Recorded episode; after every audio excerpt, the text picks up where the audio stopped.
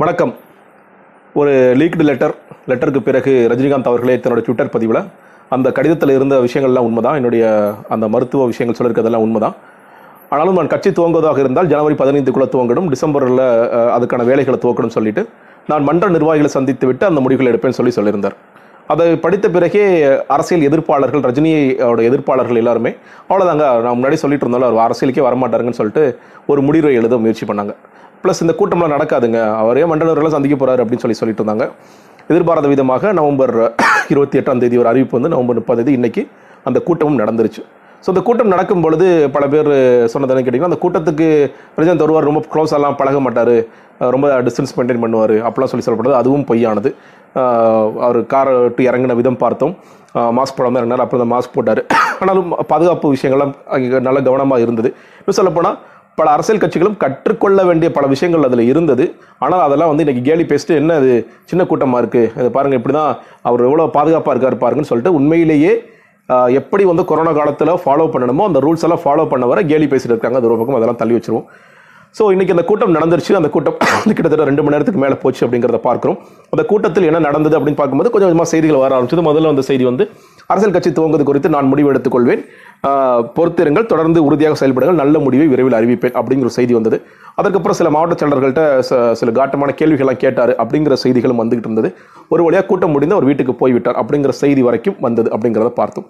So ஓவராலாக இதோட இந்த செய்தி பார்க்கும் பொழுது ஒன்று நம்ம பார்த்த வரைக்கும் ஒன்று ரஜினிகாந்த் அவர்கள்ட்ட அந்த பாடி லாங்குவேஜுங்கிறது எல்லோர்ட்டையுமே ஒரு பொதுவான ஒரு அபிப்பிராயம். என்னன்னா ரொம்ப பாசிட்டிவாக இருந்துச்சுங்க.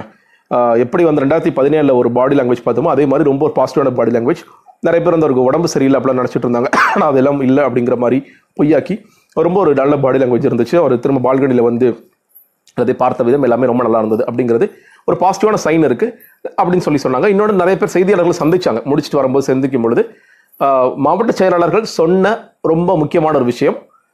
தலைவர் எங்களுக்கு பிடித்தமான ஒரு முடிவை அறிவிக்கப் போகிறார் அப்படிங்கிறது பல செய்திச்சாளர்களையும் சொன்னாங்க அப்படிங்கிறத பார்க்குறோம். ஸோ கடைசியாக நிறைய எல்லாம் சொன்னது இன்னைக்கு ஒரு அறிக்கை வரும் இல்லை நாளைக்கு ஒரு அறிக்கை வரும் அப்படின்னு சொல்லும் பொழுது ரஜினிகாந்த் அவர்கள் செய்தியாளர் சந்தித்தார் சந்தித்த பிறகு என்ன சொன்னார்னா நான் வந்து வெகு விரைவாக என்னுடைய அரசியல் நிலைப்பாடு குறித்து முடிவை அறிவிப்பேன்னு சொல்லிட்டு அவர் உள்ளே போயிட்டார் அப்படிங்கிறத பார்க்குறோம்.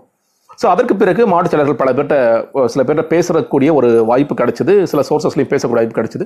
ஸோ ரெண்டு விதமான விஷயம் கொஞ்சம் சில பேருக்கு அதிர்ச்சியாக இருக்கலாம். ஒரு ஒரு விஷயம் என்னன்னு கேட்டிங்கன்னா நான் முன்னாடி சொன்ன மாதிரி கண்டிப்பாக எங்களுக்கு பிடித்த மாதிரியான ஒரு முடிவு எடுப்பார் அப்படிங்கிறத நாங்கள் எதிர்பார்க்கிறோம் அப்படிங்கிறது அவருடைய இது. ரஜினிகாந்த் அவர்கள் எங்கள்கிட்ட கேட்டுக்கிட்டாரு. எப்படி இப்போ கட்சி துவங்கினா எப்படி இருக்கும்? இந்த கொரோனா காலத்தில் மக்கள் எப்படி ரிசீவ் பண்ணுவாங்க? அப்படிங்கிற பல கேள்விகளை கேட்டார். நான் வந்து வந்து மக்கள் எப்படி பார்க்குறாங்க அப்படிங்கிற விஷயங்களை பகிர்ந்துக்கிட்டோம் மன்ற செயல்பாடுகள் குறித்து பல கேள்விகளை எழுப்பினார். அப்படிங்கிறது ஒரு பக்கம். இன்னொரு பக்கம் ஒரு சோர்ஸ்லேருந்து வர செய்தி என்னென்னா ரஜினிகாந்த் அவர்கள் மூன்று முக்கியமான கேள்விகளை கேட்டார் அப்படிங்கிறது ஒன்று வந்துகிட்டு இருக்கேன் என்னென்னா ஒன்று நான் வந்து இன்றைக்கி கிட்டத்தட்ட ஒரு பதினேழு மாத்திரை வரைக்கும் சாப்பிட்டுட்டு இருக்கேன். இந்த கொரோனா காலம் இருக்கிறது உங்களுக்கு தெரியும். ஒருவேளை நம்ம பிரச்சாரம் போயிட்டு இருக்கும் பொழுது எனக்கு ஏதாவது உடல்நிலை சரியில்லைன்னா நீங்கள் என்ன செய்வீங்க? அப்படிங்கிறது அவர் தொடுத்த ஒரு முக்கியமான கேள்வியாக ஒன்று சொல்கிறாங்க ரெண்டாவது ரெண்டாயிரத்தி பதினேழாம் ஆண்டு நான் பேசிய அந்த பேச்சு சில நேரம் நானே யோசிச்சு பார்க்கும் பொழுது தொடர்ச்சியாக நீங்கள் விவாதங்களில் ப பேசிட்டே இருக்கிறாங்க தொடர்ச்சியாக என்ன ஒரு பேசு பொருளாக்கிட்டே இருக்கிறாங்க. அப்படி பேசும்போது ஒரு எமோஷனலான டாக் நான் கொடுத்துட்டேனோ அப்படின்னு சில நேரம் நானே யோசிக்க வைக்கிற மாதிரியும் இருக்கு அப்படிங்கிறது ரெண்டாவது விஷயமாக சொல்லியிருக்காரு அப்படிங்கிறது. மூன்றாவது அன்னைக்கு இருந்த காலகட்டமும் இன்னைக்கு இருந்த காலகட்டமும் ஒரே மாதிரி இருக்கா வேறு மாதிரி இருக்கா அப்படிங்கிறதையும் நான் வந்து அவர்கள்ட்ட கேட்டிருக்காரு அப்படிங்கிறது சொல்லி முடிச்சுட்டு இன்னொரு விஷயம் அடிஷ்னலாக சில பேர் சொல்கிறது கேட்டிங்கன்னா நான் உங்களுக்கு என்ன செய்யணுமோ அதை நிச்சயமாக செய்வேன். அதை குறித்து கவலை வேண்டாம். உங்களுக்கு நான் என்ன செய்யணுமோ செய்ய வேண்டாம். அப்படி அப்படிங்கிறத சொல்லியிருக்கேன் ஸோ இதில் வந்து இன்ஃபரன்சஸ் என்னன்னு கேட்டிங்கன்னா நம்ம வந்து ஒரு மாதிரி அவர் வந்து ஒரு கேள்வியை கேட்குறாரு அப்படிங்கிறத பார்க்குறோம். நீ கொரோனா காலத்தில் அவர் முன்னாடி சொல்லியிருந்தார். இதுதான் அந்த கடிதத்தை சொல்லியிருந்தார் இல்லையா? அந்த கொரோனா சிக்கல் இருக்குது அது எனக்கு வந்துருங்கிற தாண்டி நம்மளை பார்க்க சந்திக்க வர்றவங்க பெருங்கூட்டம் ஒன்று கூடுது. கூட்டத்தை கூட்டத்தில் வர்றவங்க யாருக்காவது சிக்கல் ஏற்பட்டு ஏற்பட்டுச்சுன்னா அது எனக்கு ஒரு பெரிய மனபாரத்தை கொடுக்கும் அப்படிங்கிறதுல அவர் ரொம்ப கேர்ஃபுல்லாக இருக்கார் ரொம்ப காஷியஸாக இருக்கார் அப்படிங்கிறத நம்ம பார்க்குறோம். ஸோ அது வந்து ஒரு சாதாரண கேள்வியாகத்தான் நான் பார்க்கிறேன். அதாவது மாதிரி ஒரு தொற்று ஏற்பட்டுச்சுன்னா என்ன பண்ணுறது அப்படிங்கிறது. அதே நேரத்தில் அவருக்கு ஏதாவது உடல்நிலை கோளாறு ஏற்பட்டால் என்ன செய்யணும் அப்படிங்கிறதுக்கான என்னென்ன ஏற்பாடுகள் அப்படிங்கிறதுல ரொம்ப முக்கியமாக இருக்கணும் அப்படிங்கிறத பார்க்குறேன். இந்த எமோஷனல் டாக்கா இல்லையாங்கிறது நமக்கு உண்மையிலேயே அவர் நான் அப்படி பார்க்கல. ஏன்னா அவரே வந்து ரொம்ப யோசித்து யோசித்து தான் அதை பேசியிருப்பாருன்னு பார்க்குறேன். இந்த ரெண்டாயிரத்தி பதினேழில் ஒவ்வொரு நாளும் நிர்வாகிகளை சந்திக்கும் பொழுது அது வந்து டக்குன்னு எடுத்த முடிவாக இருக்க முடியாது இல்லையா? ஒரு கூட்டத்தை இமோஷனல் டக்குனா ஒரு கூட்டத்தை பார்க்குறோம் கூட்டத்தை பார்த்தோன்னா ஒரு நம்ம ஒரு பொங்கி பேசுகிறோங்கிறது கிடையாது. அவர் வந்து ரொம்ப யோசித்து ஆழ்ந்து சிந்தித்து தான் அந்த முடிவு எடுத்திருப்பாருன்னு நினைக்கிறேன். ஸோ அதனால் அவ்வளோ சீக்கிரம் அது வந்து அப்படி சொல்லிட முடியும்னு எனக்கு தோணலை.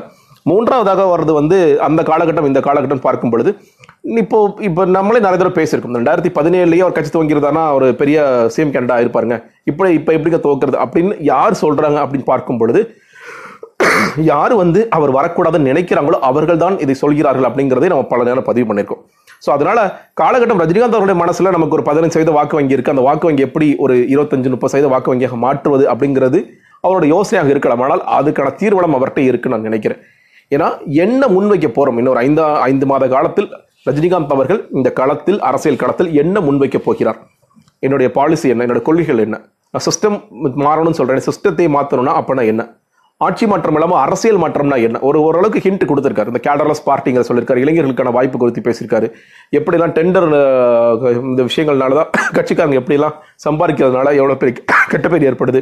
அதனால் ஆட்சிக்கு எப்படி ஒரு கெட்ட பேர் ஏற்படுது? அப்படிலாம் பல விஷயங்கள் கொடுத்து பேசியிருக்காரு.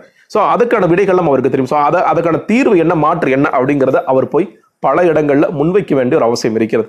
அது எப்படி செய்ய ஆன்லைன் மூலியமாக செய்ய போறாரா இல்லை நேரடியாக கள அரசியலுக்கு போக அப்படிங்கிறதெல்லாம் நம்ம அவரே அவரை நிறைய யோசிச்சிருக்காரு. அதனால தான் நம்ம வந்து அந்த பழைய கடிதத்தில் குறிப்பிட்ட மாதிரி நான் நேரடியாக மக்களை போய் சந்திக்கணும் அப்படின்னு நினைக்கிறேன். அதுதான் உண்மையான கள அரசியல் அப்படிங்கிறது அப்படிங்கிறத புரிஞ்சுக்கிறாரு அப்படிங்கிறத பார்க்குறேன் ஸோ இந்த ரெண்டு விஷயங்கள் இதில் வந்து எது உண்மை எது போய் நம்ம முன்னாடி பல நேரங்கள் சொன்ன மாதிரி நம்ம யூகத்துக்கு போகிறதுக்கு விருப்பம் இல்லை.